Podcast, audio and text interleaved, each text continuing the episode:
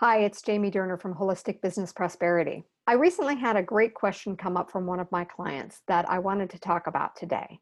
And that was the question of with social media as a big marketing tool that people are using today for their businesses, do you still need to use an email list and basically have an email marketing system?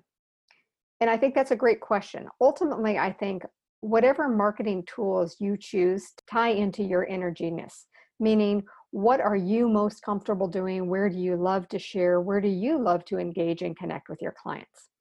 That said, to me, email marketing is still one of the most important things to keep for two reasons.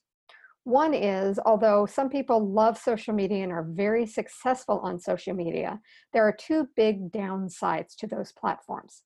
The first is that the algorithms can change at any moment.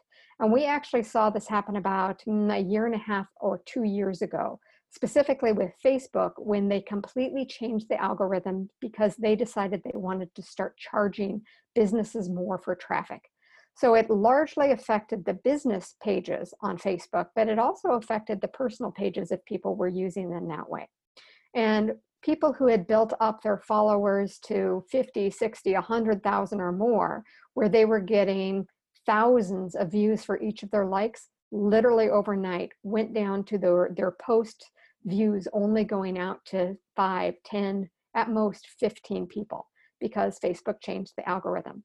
So they had spent a lot of time and energy and possibly even money building out that channel and ultimately they had no control over it.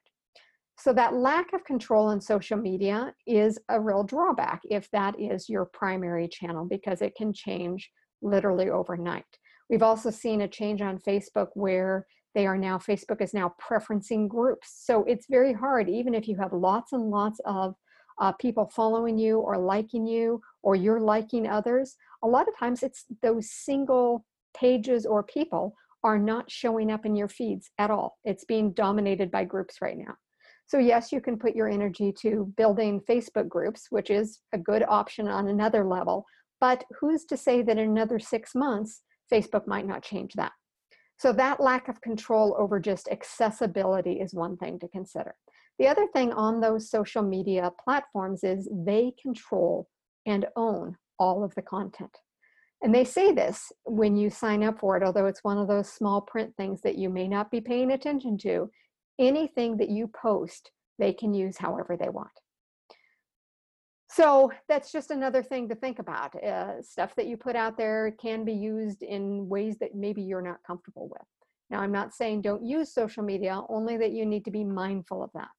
So, one of the core foundations about email marketing is it is a way that you directly communicate with people who have opted in and said, yes, they want to be receiving these things. So, there's already an engagement and an interest level there. There's still no guarantee that um, they're going to open your emails, right? Uh, and sometimes people are changing their emails and not updating it. But your chances of getting the material to the people who are interested to you is still high with email marketing.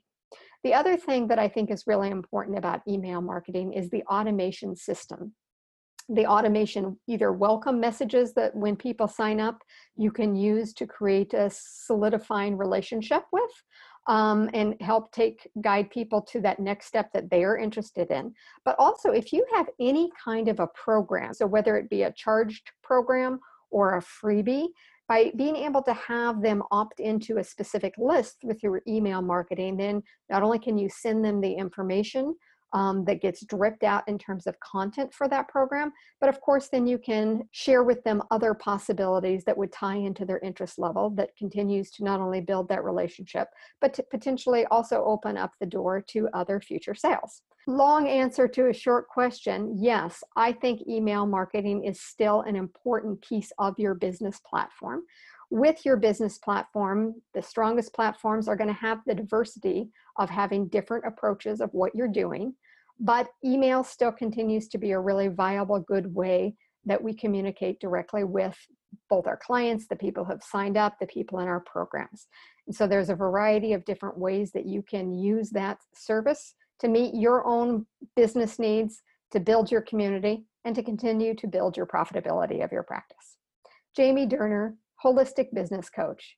helping you build the profitable practice you want with greater balance and ease.